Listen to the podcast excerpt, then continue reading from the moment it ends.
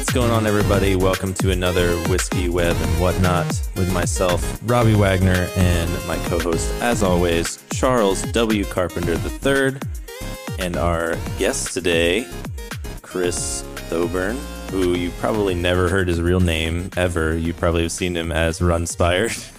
Yeah, I, I don't know if I give out my real name. You may you may have spoiled it. Oh, okay. Well, we'll, we'll redact that. I'm teasing. I'm teasing. Actually, the the real fun one. I I, I revealed this at uh, what was it? Ember Camp? No, not Ember Camp. What's the one in Europe? Uh, Fest. Ember Fest. Yeah. I, I, gave a talk at Ember Fest a few years ago, and in theme with uh, naming things is hard. I, I revealed that my first name is not actually Chris. It's James. Oh, okay. But I go by Chris, which is my middle name. So naming things is hard. yeah, naming things is hard. I don't go by Charles William Carpenter III. It's just too much for people to say. I, I'm going to start calling you Charles William Carpenter III because it sounds very prestigious, you know, very, very regal. Yeah. Yeah, yeah. I should. I need to rebrand myself on the internet. I feel like uh, at age 44, it's a time. It's a time to really do that. Yeah, it's like a reboot for me. I'm only half dead.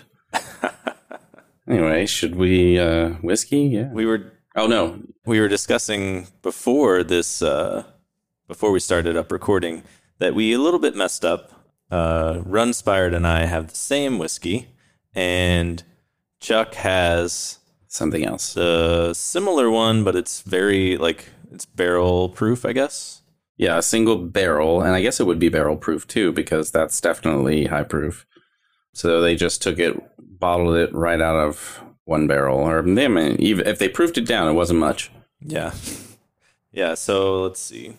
This is balcones, I guess is how you say it. Is it balcones or balcones or? I have no idea. It's one of those words I've never heard someone else pronounce. Yeah. In my head, I was saying balcones, but it's yeah. probably all wrong. Since it's Austin, right? Like I would, I mean, I could see balcones being how it was more regionally pronounced. So the caveat, Robbie, is that this is the third time this has happened, and that's probably because we're not in the same exact place buying from the same exact store. Yeah, Virginia is the problem, really. Like mm-hmm. there's no no variety. I had to go to several different liquor stores over the past week to get like the ones for the next episodes. So that was fun. Is it more fun than carrying into your office a box with six different bottles than you already have six in the office? Because that's the circumstance I'm in right now. Oh, I've I've got you see that trunk behind me? I've got mm. at least 20 whiskeys in that. Like it's getting to be a problem for sure. yeah. But anyway, I digress. I've been wondering because at a bottle a week, uh, you know, this is this is quite a lot to get through in a week's time. Yeah, yeah. At, what at what point does this become the employee gift? Oh, Merry Christmas here. yeah, yeah. I had been sharing them with some friends and family here and there, especially the ones I didn't like. I'm like, this is not for me here. I was thinking we should offer like people in the area near one of us could stop by and just try some whiskeys, like fans of the podcast or whatever. Um, like a, an experience for the listeners or something. But mm-hmm. got to do something. well, here here we go. I'm going to throw this idea out right now, and we can discuss it towards the end and the whatnot. Okay. If we have a ship shape NFT, part of what you get in that membership is whiskeys. Ooh, I like it. I'm on board. I'm going to start pouring. I'm going to start pouring. Yeah, yeah. Take my money. Yeah, so this is a single malt, which does single malt just mean it's only malted barley. Is that what it means, Chuck? Yeah, and usually I think it also means like from the same like farm strain, like whatever. It's the same like just one batch, and they're not. But yeah, there's nothing else other than malted barley in a single malt whiskey. All right, all right. Here we go. Here, mm, and the smell. I'm getting a little kind of like cherry, like maraschino cherries, like from the jar kind of thing it smells a lot sweeter than most single malt whiskeys do when you open it up. Yeah, it's got to be the Texas flair. Yeah. Yeah. It's also like, it's not as scotchy as I was thinking it could be. Yeah, because it's not going to have those flavoring agents that um, they utilize for like peat or, or whatnot. So a single malt doesn't necessarily denote having traditional like Scottish whiskey flavors. Well, they spelled it without the E, so it is the Scottish whiskey. Actually, um, same as Irish or whatever. That's just how they spell it in the UK. So if you get Irish whiskey, it's also spelled that way. Hmm. It's just how they spell whiskey. It's not what I read, but All right.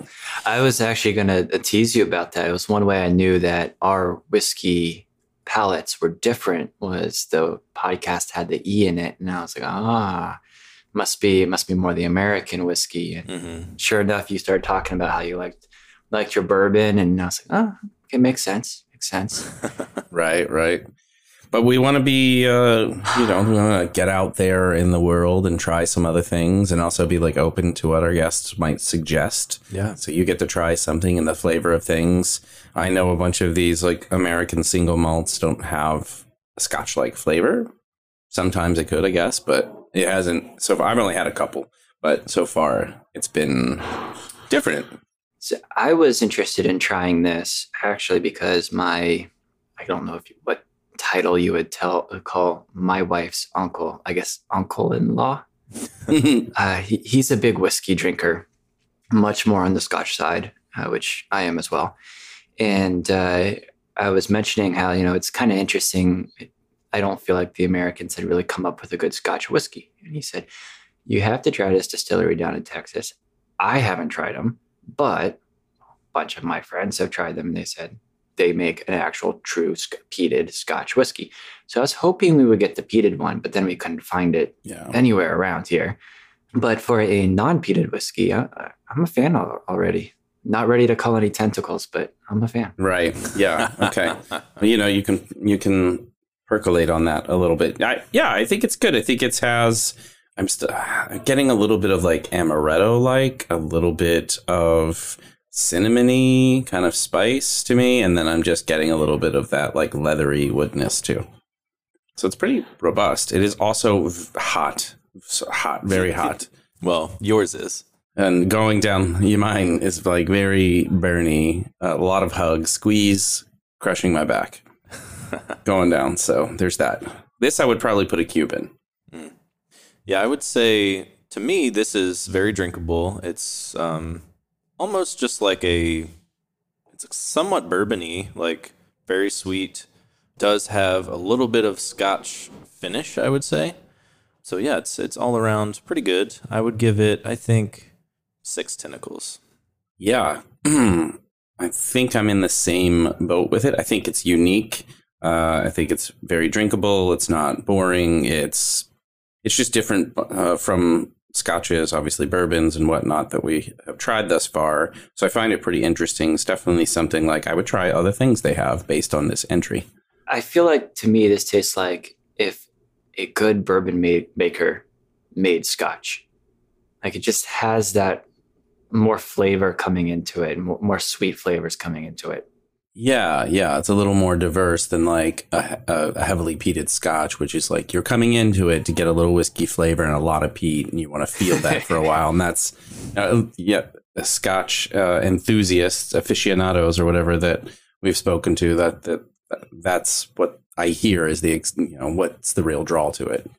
I always equate it to sort of like IPA drinkers and beer. They want so much of that hop. They want to get just sucker punch with hop and scotch can be that way too i guess if you like ones that are more peated Yeah.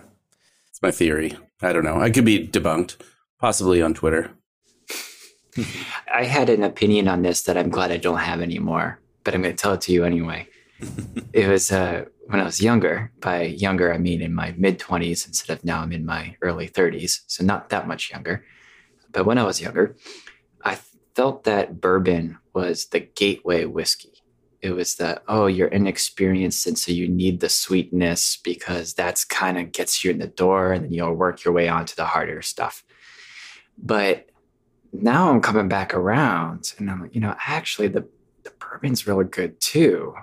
So now it's just like, okay, it's a whole spectrum. I'm going to love all of it and I'm not going to judge anybody for for their drinking habit. as long as it's good stuff otherwise we judge them Right.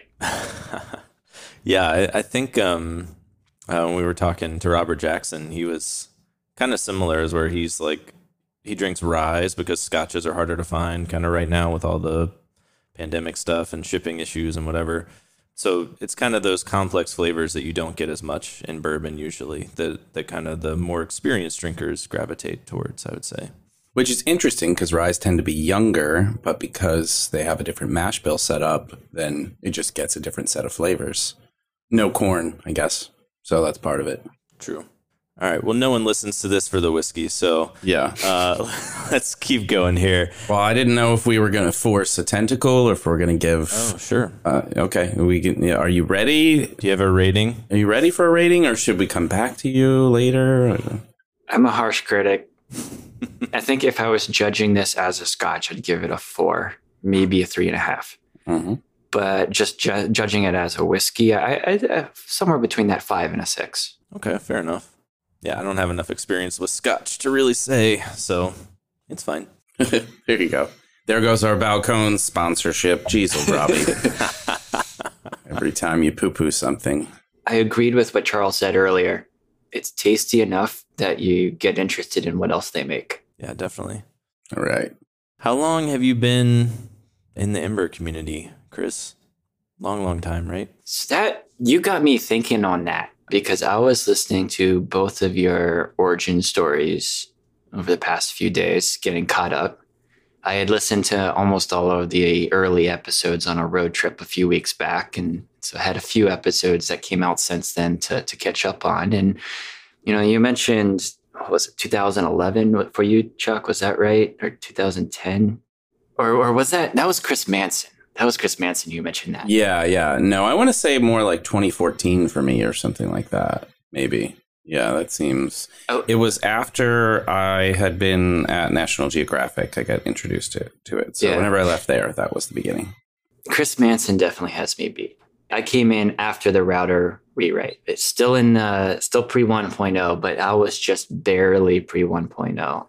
I want to say it was 2012. It might have been 2000 late 2011. It's roughly in there. Gotcha. Yeah, I think 2012 is kind of when I got in, and it, that was, I think, still, it was either pre 1.0 or like 1.0 had just come out. I forget. So, yeah.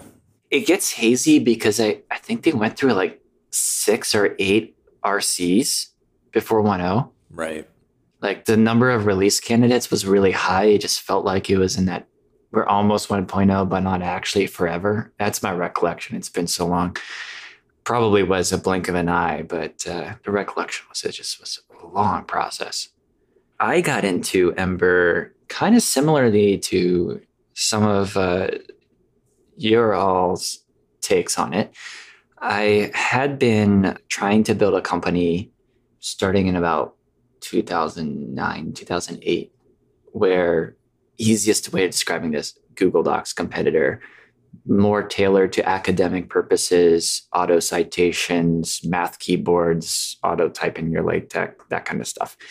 But with the collaborative aspect. And if you wanted to do that and you wanted it to be web first, you had to build a JavaScript, which was this thing that nobody ever did and nobody was an expert in. And it it felt like the Wild West. And yeah, there was a lot of jQuery, but you really quickly learned you couldn't write a Google Docs editor and jQuery. In, the process of that, I ended up building kind of the guts of my own JS framework. And when I left that, uh, when that folded, I wanted to continue to build on the web. I was really hooked on that idea.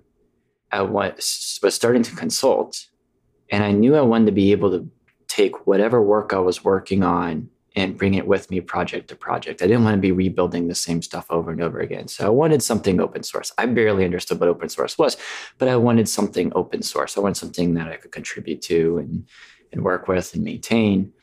And you started evaluating the options. And you had Backbone, and you look at that, and you're just like, well, I might as well be building my own thing. And then uh, I actually heard about Ember before I heard about Angular somehow. And I looked at Ember and I'm just like, well, the object model here is horrendous. I don't understand why I need all these views when I also have controllers. Like, why do I have, need to have separate things? And uh, moved on, looked at Angular and directives and dollar scope. I was just out. I was just, no, not doing that. so it was starting to look like I was going to be building my own framework and moving on from there. And something in me that was uh, that a friend of mine had said to me just kind of stuck with me that Ember really fit my philosophy. And I just said, you know, this guy, he's always right in what he says. He's not a developer. He's just somebody who reads way too much hacker news, but he's always right on what he says.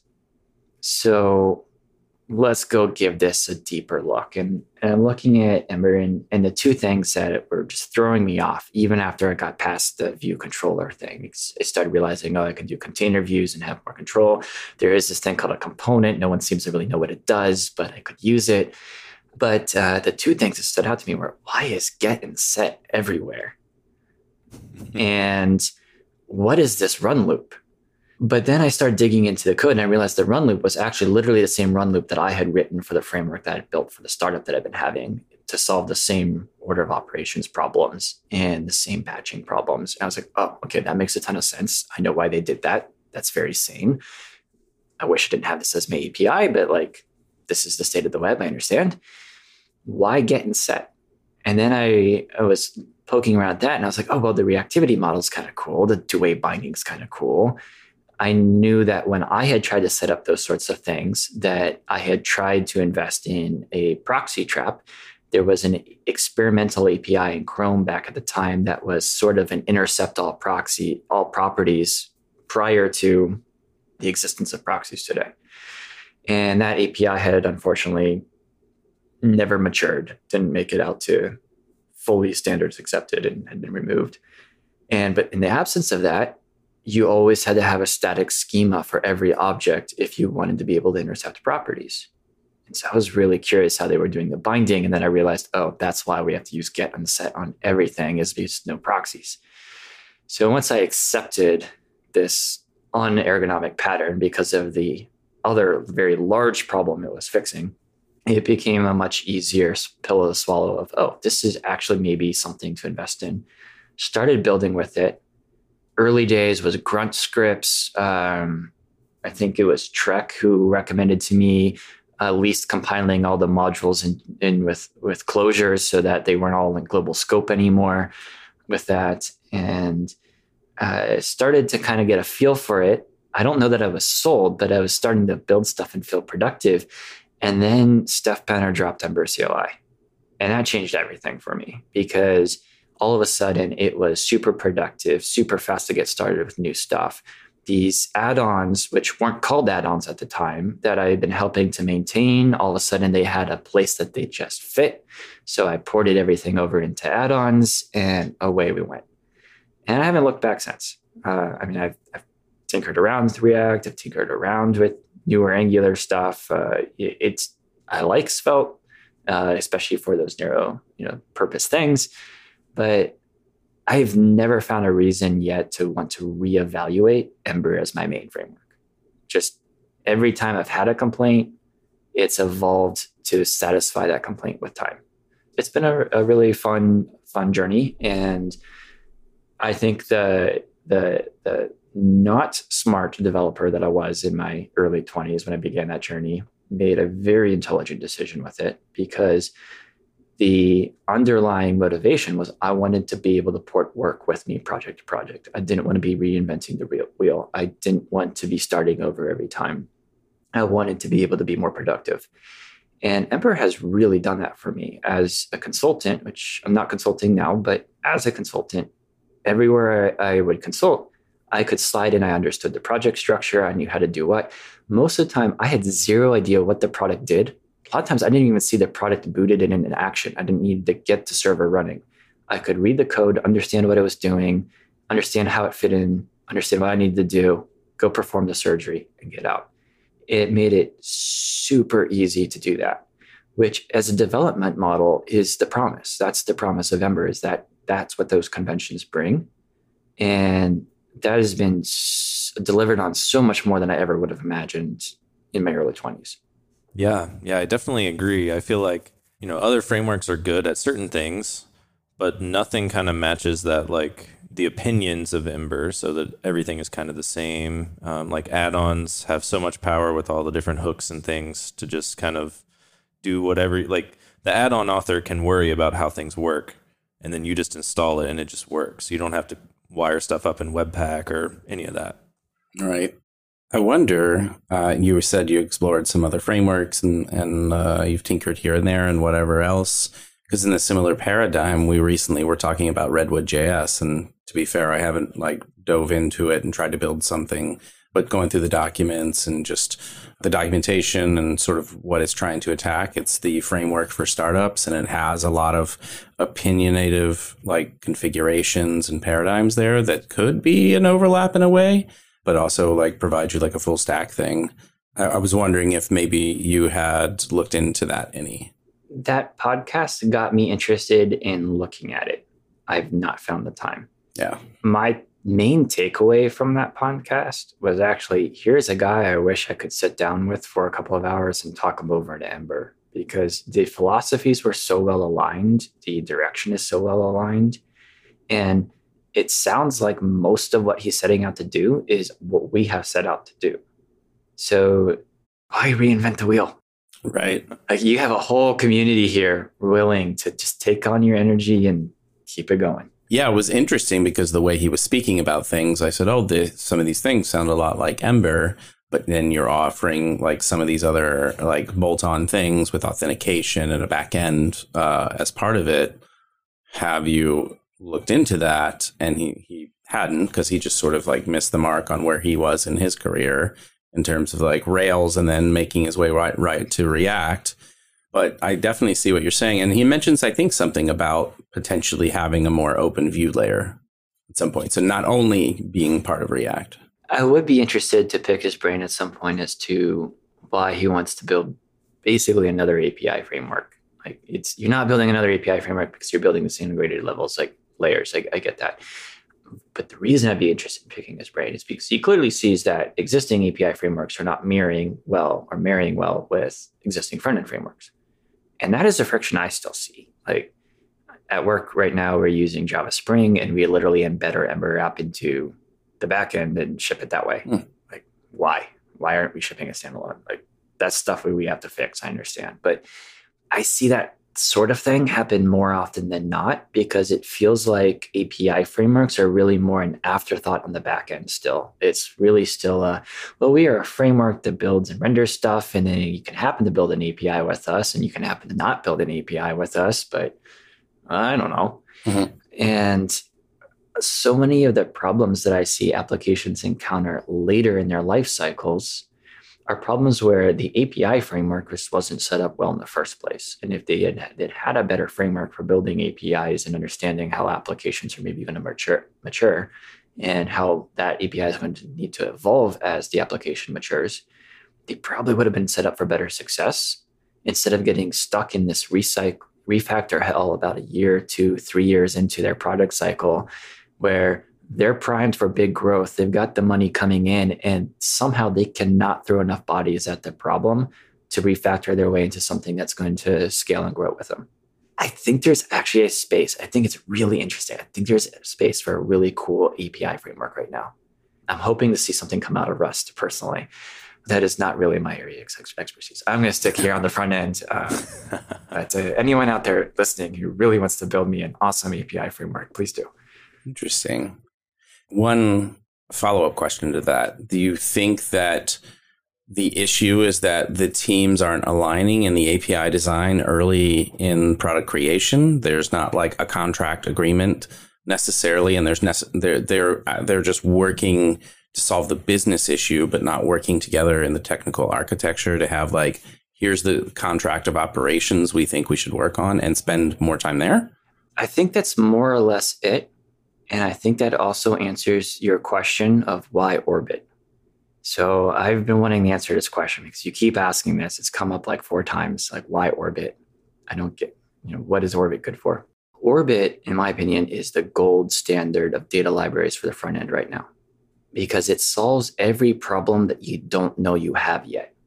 But that's also its big flaw, is because it has found the end architecture that you've got to evolve to if you end up with those problems. But most people don't start there. And so if you don't start with those problems, you're not thinking about those problems, you're not caring about those problems, then it seems like way too much work and way too much effort and way too much time when you could have something like Ember Data that has nice glue code already built in and you just ship it and you're done and you move along. And I think this is what happens with APIs is early on, people just want to ship something and you're just like, I need a way to get data. I have a, I have a thing in the database. I have an API endpoint that returns it. Voila. And they are two years in before they go, oh, you know, probably all of our API responses should have been formatted the same. And probably our endpoints all should have followed the same convention. And, you know, we have all these weird edge cases. We should clean those up and standardize those. And, you know, we didn't make ever really think about whether ID should be a number or a string, but maybe we should think about that now. Or, hey, we're handling currencies and we're just sending them back as numbers and the front end has no idea how to handle them. Maybe we should come up with a standard for that. All these things that evolve over time. You want offline support, you want real time support, you want, you know, anything like that all these behaviors that evolve with time, you don't see those initially. And if you do see them initially, you get scared of over architecting because you have this problem. If you over architect initially, you don't grow fast enough, you die too early. So you just want to build. You're not spending that time to do that work, to figure out the contract, to work with your peers, to figure out this is what we're all agreeing on, this is what we should ship. It doesn't happen because there's no time because you just got to ship. So by the time it matters, you've taken on a whole lot of debt that you could have avoided with that little those little conversations early on that you never had because you were, didn't have the time. So a really good api framework i think would take you from hey you're just trying to bootstrap some stuff up and get some stuff out the door to hey you really need your database models to be separate from your api models because you're going to be hooking up multiple services to them. You're going to be shipping different api versions to different people like all that kind of stuff you need to be able to go grow from one to the other. And I don't see an API framework that really allows you to do that naturally and quickly today. With Orbit, coming back to Orbit, this is actually where Ember Data fits because Ember Data, its power is really in that glue code. It's that most people will never have to write the glue code. Now, under the hood, our aspiration is to basically be Orbit really orbit with a bunch of M3 because we fully realize and embrace the GraphQL future. But it's get as much of the glue code in place as we can for people and then build really nice escape hatches when we need escape hatches and build really nice composable primitives for the areas where we can't do the glue code, but we can maybe help you get the glue code in place. And if you do it that way, then you never have to see the difficult inner workings of how A is handed off to B inside of Orbit from one source to another because you're trying to handle the transaction and do your offline support and you've got multiple data sources.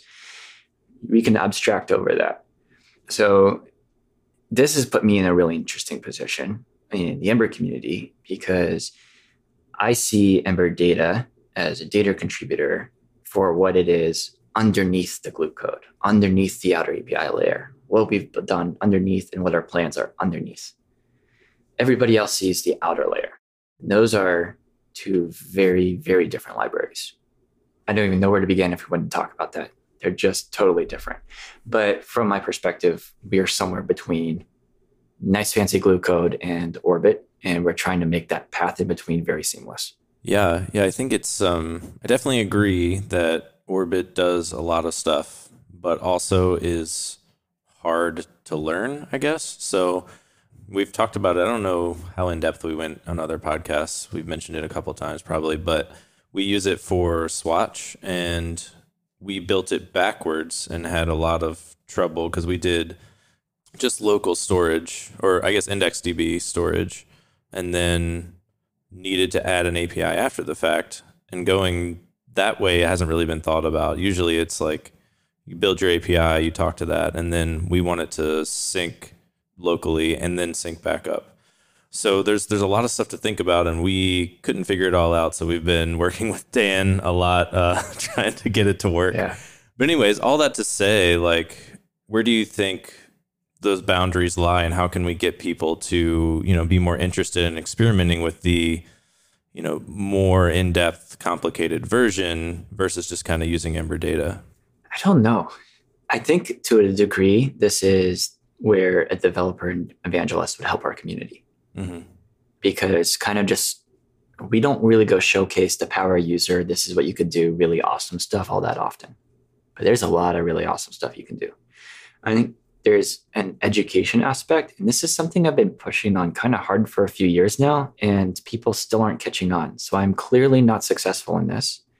And I need to find out a different strategy. What I've tried so far is conference talks, and I've tried rewriting our own documentation. So I rewrote the Ember Data documentation, but that's not what people see first. They see the guides, and we haven't gone in and done anything in the guides. And I've just tried telling people what to do in Discord. And the number of times that people come back to me and they go, Well, what you said in Discord, I'm just not going to do that because that's not the guide show or it's not, it's just doesn't, it's not what's installed by default. So I just don't want to do that. Mm-hmm. It's so high. And that frustrates me because I'm sitting here going, Look, I've invested more time in this project than anybody at this. And I'm telling you, there is a much easier, pain free way of using this library. You know, this one weird trick. And you don't want to accept the trick. I can't help you beyond this. I think everybody's afraid of like not being able to upgrade things. It's the whole like, uh, if I do anything other than what the guides say, I will get stuck on an upgrade path, right? But see, this is the thing is like the, the most common thing I'm recommending is actually the easier upgrade path too. Hmm. So the nice example of this is adapter and serializer APIs in Ember Data. The adapters and serializers in Ember Data have this reputation for having this horrendously complicated API that's massive. But the reality is, is that the contract between the adapter and the store is currently five methods, and they're all pretty easy to remember. It's find record, find many, create record, update record, delete record like query, I think to me, so maybe six. Like the number of rec- the, of methods that the store interacts with the adapter on is actually very small. Same thing with the serializer. With the serializer, it's uh, really only one method, which is normalized response, and two methods if you're using a specific API that is on the Ember Data's version of a model, though you don't have to use that model. So that's the serialized API. So really the surface area there is like six, seven methods, most of which have exactly the same signature. It's just the difference is just in what operation triggered that request. So was the user asking you to find the record or was the user asking you to delete the record? That's that's the difference. And if you take it from that perspective of, oh, I have this method and it's just going to take in here's the record that I'm operating on, here's what I'm supposed to do with it. I'm supposed to go do that thing. And then I need to return a JSON API formatted response. And this is an async API. And you just take that perspective on it. It's suddenly way, way simpler because you're not sitting here figuring out what hook do I need to convert X attribute to Y attribute? What hook do I need to add in these request headers, but only when the request options match this? The things that have these huge complicated APIs are the REST adapter, the JSON API adapter, the JSON adapter, the JSON serializer, the JSON API serializer, the REST serializer. These things have been built in as glue code for a long time. And they've been there for a long time. And people just accepted that those were the base primitives. But in reality, those were reference implementations for the more abstract interface. I've been trying to unveil this abstract interface to people because unless your API perfectly matches one of those conventions, you're going to have a much easier upgrade path writing your own thing. You know how your URLs work. You know what your API responses look like. You know what your schemas are way better than we do trying to guess at it heuristically. Mm-hmm. And even if you wanted to guess at it heuristically, you know the heuristics better than we do. We have to match multiple heuristics because we're trying to match everything. So, one weird trick for performance on top of all this is simply eh, let's say your, your API is JSON API and you're currently using the JSON API serializer, delete the serializer, put in a new one that just passes through the API response directly from the API with no additional work. If your JSON API response matches the, the JSON API format expected by the store, which has a couple of nuances to the flavor of JSON API, which are in the docs now as to what those are. But if it matches, then you're now doing zero work. Whereas before you were copying over and processing every single attribute on every single object and array in that entire JSON response. Like you would see things that would take 15, 20, 30 milliseconds just to process to rebuild exactly the same object on the other side of that method. Why? So you'll be doing your application so many favors just by taking the the part of Ember data that honestly is the bad part, is the is the part that's so confusing to everybody because it has so many methods, and paring it down to what well, what's the actual interface, and let's just build something that conforms to the interface that works with the API that we have.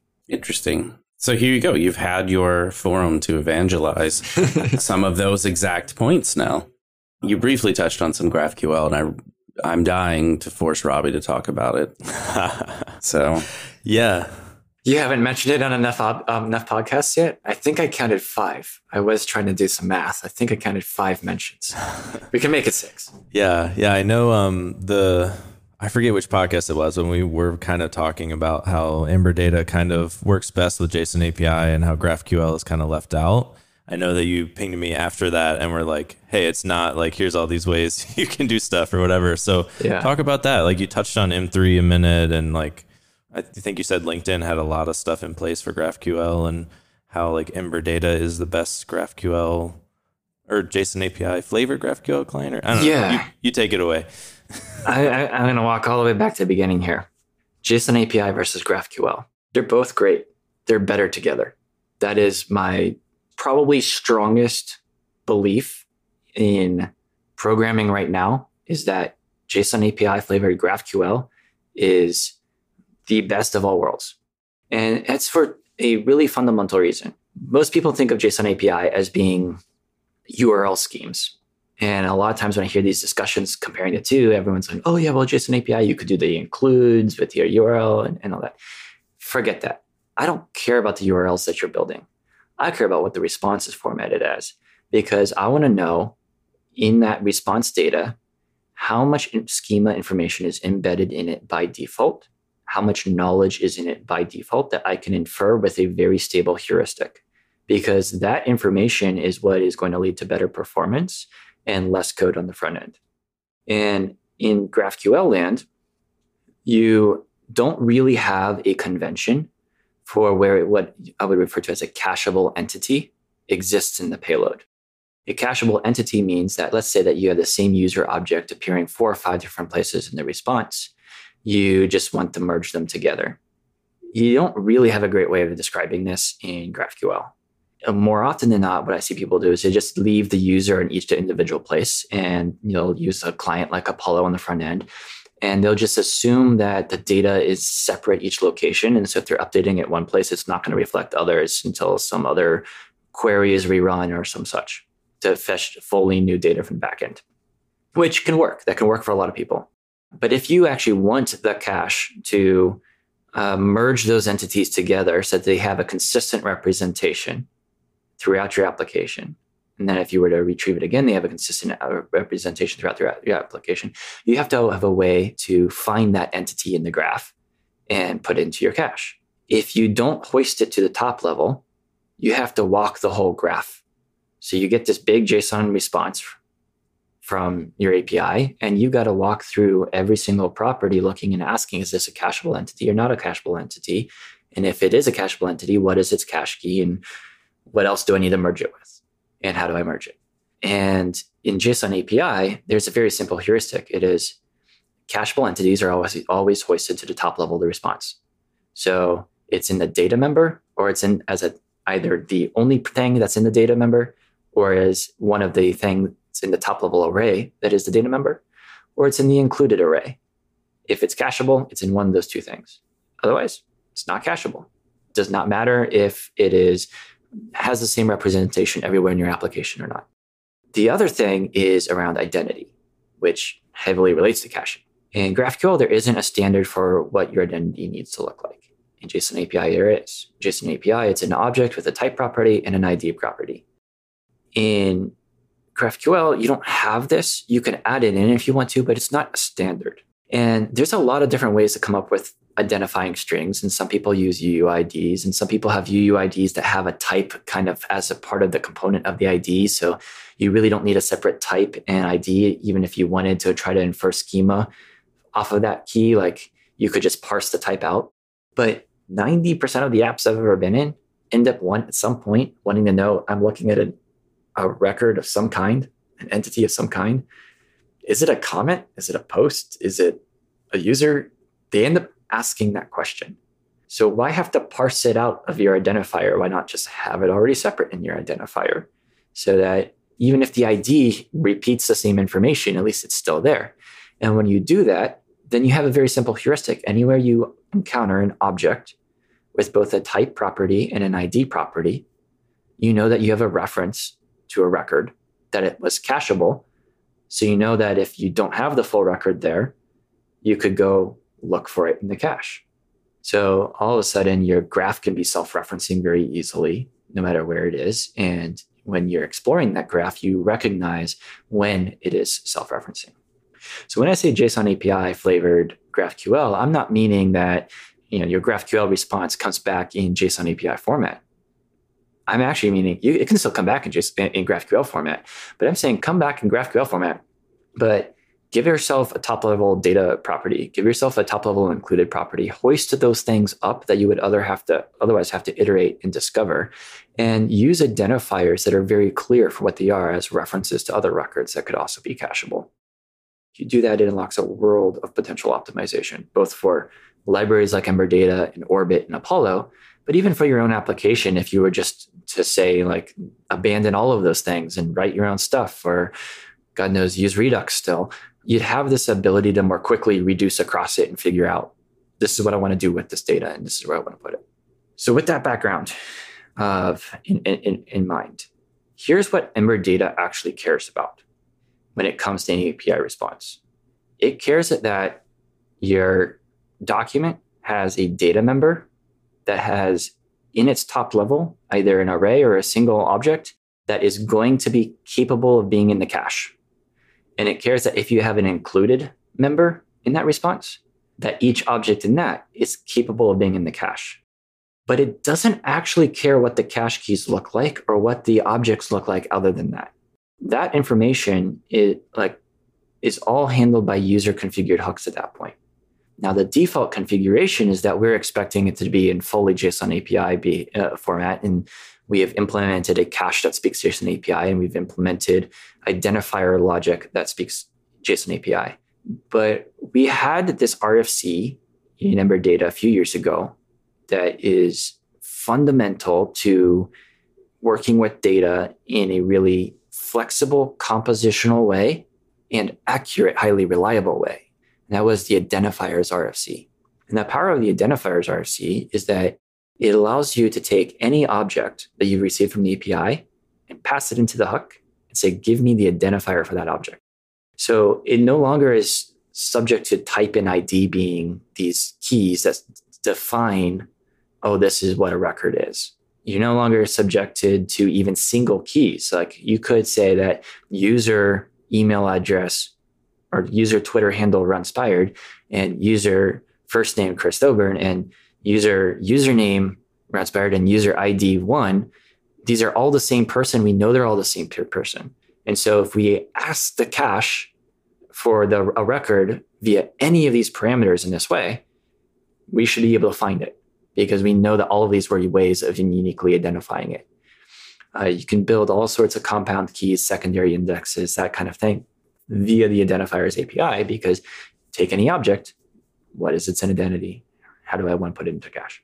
Once we have the identity, we're handing it off to the cache. And what we're handing it off as is we say, hey, for this given identity, here's the blob of data and here's what's happened. Which means that the cache implementation can be agnostic to format.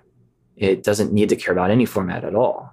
Outside of that very top level structure that we care about of data and included, and outside of that, you got to have some way of determining identity from those objects when it gets passed to the identifiers hook, which means that if you want your cache at that point to say, be objects that are flat properties, you know, not JSON API looking at all, like all properties are REST like, you know, single object, you could do that. If you wanted each entry in the in the cache to actually be a full GraphQL response where the ID is maybe even the the, the query ID for that particular GraphQL response, and all of that is cached together, and you're not really merging any entities with any other requests. You could do that. Ember Data is just a hey for this identity, here's this blob. That's what it is now, which is not what other people see. Other people see, oh, you write these models, the models have your schema, you access attributes, you got to do some fancy magic to figure out how to whatever your API is returning to get into the format the model's going to understand. It doesn't have to be that at all. M3 is an alternative to Ember data models, and it's built over entirely public API. And it takes advantage of this big project that we took like two years to mostly finish. And we technically never quite polished off, but we mostly finished to split Ember data into multiple packages. So Ember data, when you import adapter from at Ember data adapter, you import REST adapter, you import uh, anything that you're importing from at Ember data namespace. That's actually a real import. We moved to real imports in I think 312 or 316.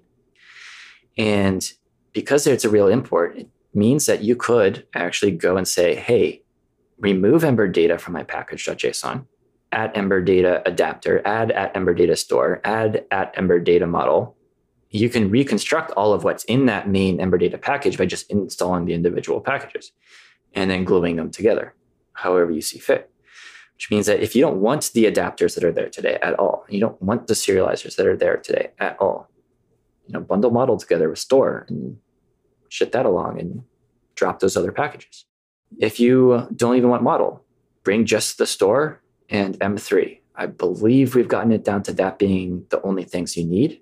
And if you want interop with today, you would need the store, M3, the model package, and the record data package, because the uh, record data implementation is there for the model implementation. So M3 is taking advantage of the fact that you can just use less of Ember data and it's then building over public APIs for, hey, if you want to provide a model, this is how you provide a model. If you want to implement a cache, this is how you implement a cache. If you want to determine identity, this is how you determine identity. Interesting. I mean, I wonder right there, Robbie, if that's uh, those are some patterns to lighten Swach up a little bit, considering well, no, I guess we're not using any Ember data stuff, no whatsoever. It's just completely Ember Orbit. Yeah, we're using Orbit mainly for undo and redo, so mm. um, that's much easier in Orbit.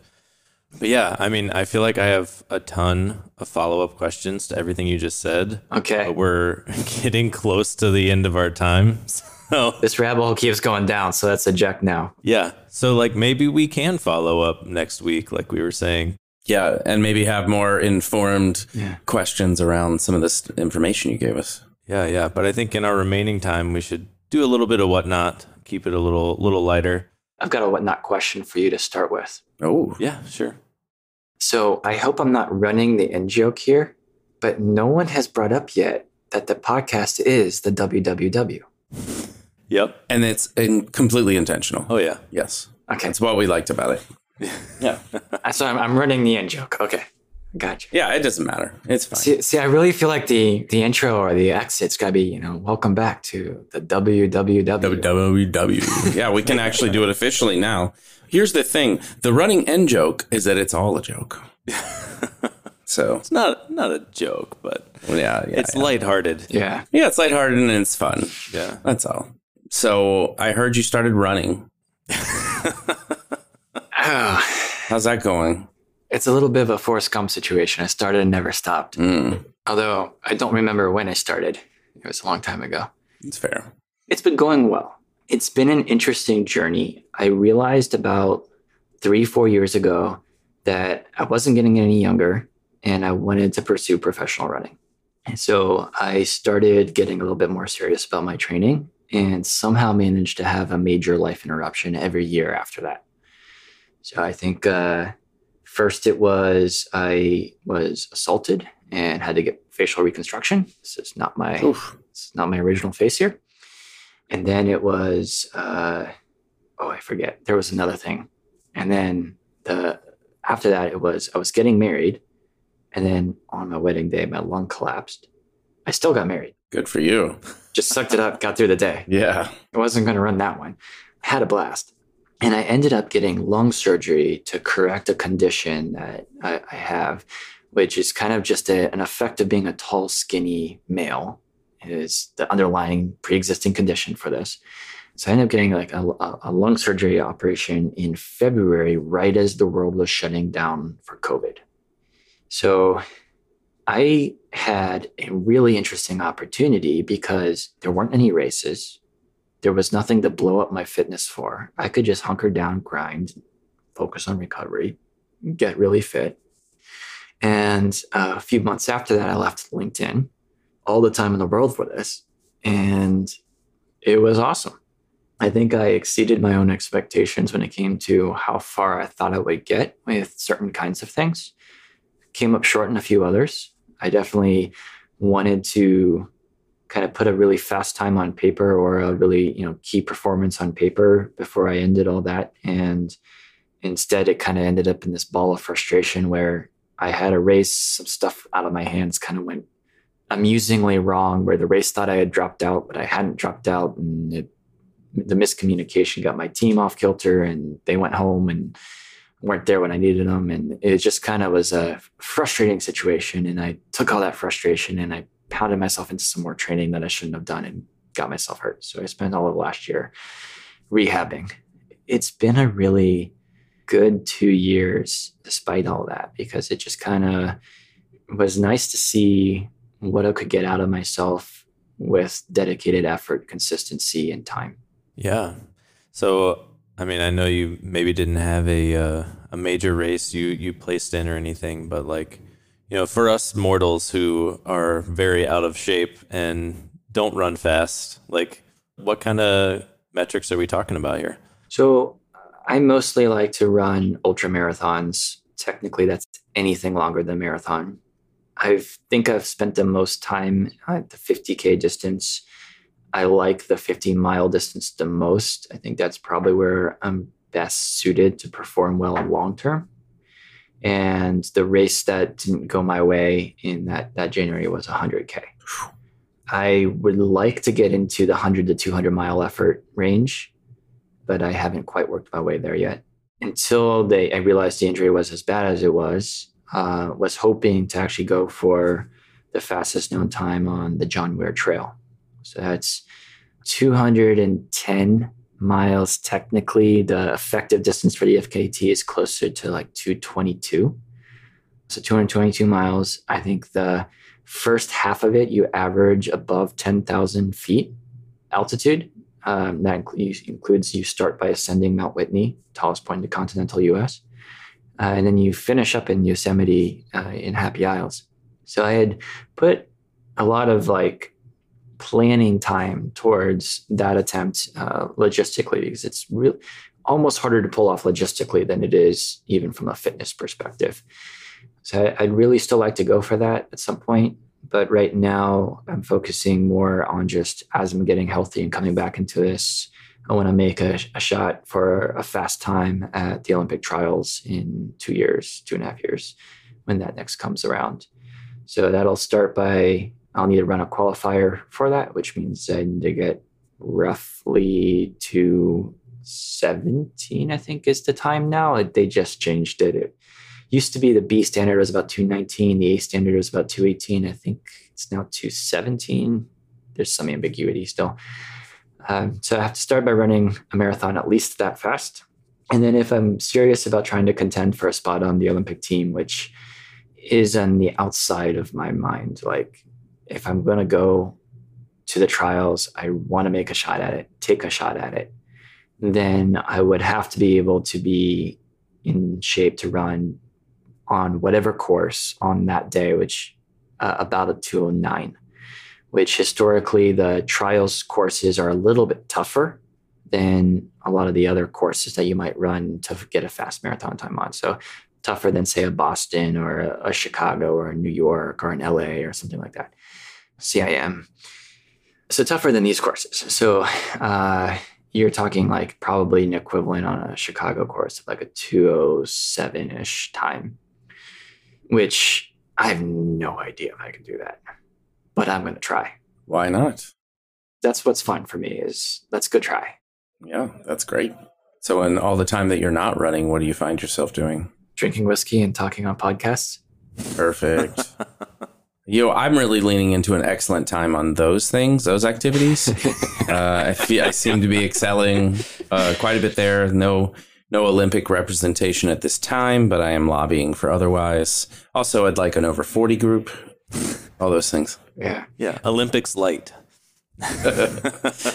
Yes. The more honest their answer there is, there is no time. It's work, wife, or running. Yeah. And sometimes it's not even all three. Sometimes it's kind of one of the three is taking a hit. So it's um, Yeah. It doesn't leave doesn't leave a lot of time for enjoying all the other nice things. Yeah. I feel you. Uh, substitute running for kids, and boom. Yeah. Yeah. Yeah. All right. Well, we're over time here. Um, as we're ending, is there anything you would like to plug? Projects you're working on? Um, anything you want people to know about or do, or causes you're interested in? Anything? I think the biggest cause I'm interested right now, Ember related, is how do we get more people into core teams in meaningful contributor positions who aren't at LinkedIn? I think that's really important for the ecosystem to do right now. And so if you're interested, whether it's Ember Data or something else, obviously my expertise is Ember Data. But if you're interested in getting more involved in one of those projects and work your way into a team, reach out. Love to work with you and see if I can help make that happen. Especially if our data just basically comes down to let's do a bunch of pair programming and shoot the shit and learn all the internals and iterate our way into me not having to explain everything because ideally all the knowledge would not be locked away inside. So Yeah. Excellent. if you're interested, reach out. You can find me on uh, Instagram or on uh, LinkedIn. Just Runspired. Yeah, sounds good. So thanks everybody for listening. Um, if you liked it, please subscribe, and we'll catch you next time. Thanks for listening to Whiskey Web and Whatnot. This podcast is brought to you by ShipShape and produced by Podcast Royale. If you like this episode, consider sharing it with a friend or two and leave us a rating and maybe a review as long as it's good. You can subscribe to future episodes on Apple, Spotify, or wherever you get your podcasts. For more info about ShipShape and this show, check out our website at shipshape.io.